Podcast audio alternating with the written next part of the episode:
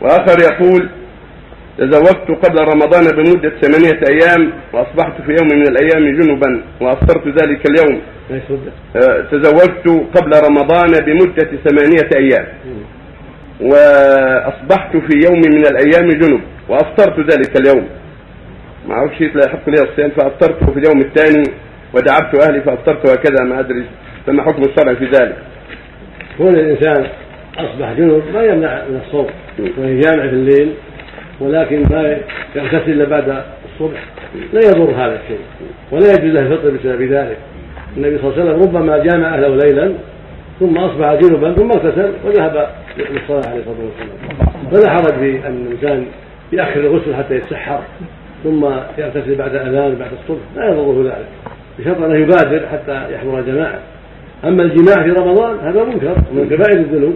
ولا يجوز الجماع في رمضان للمقيم بل عليه يتجنب أهله في ذلك ويكتفي بالليل. فإذا وقع عنه شيء في النهار بأن جمع أهله فعليه التوبة إلى الله وعليه كفاره وهي وهي عتق رغبه مع القدرة. فإن عجز صام شهرين متتابعين. فإن عجز اطعم ستين مسكينا.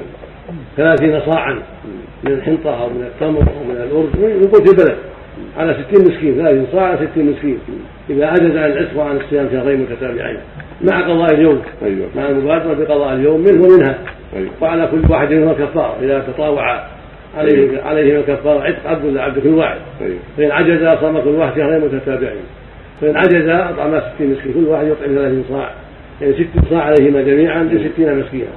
كل مسكين يعطى صاعا واحدا نصفه عن الرجل ونصفه عن المرأة من كل البلد من أو دخن أو حنطة أو زبيب أو رز أو غيره نعم طيب لو هم تكررت من كل منا ثلاث أربع مرات. كلها تكرر عليه كفارة. لكل يوم. أيوه إذا كان إذا في يومين كفرتين ثلاثة أيام ثلاث كفارات إذا كان مسافرا. أما إذا السفر لا يضر. إذا كانا مسافرين جميعا فلا بأس. أو مريضين جميعا مرضا يمنع من الصوم فلا بأس. إذا اباح له الفطر بالأكل يبيح له الجماع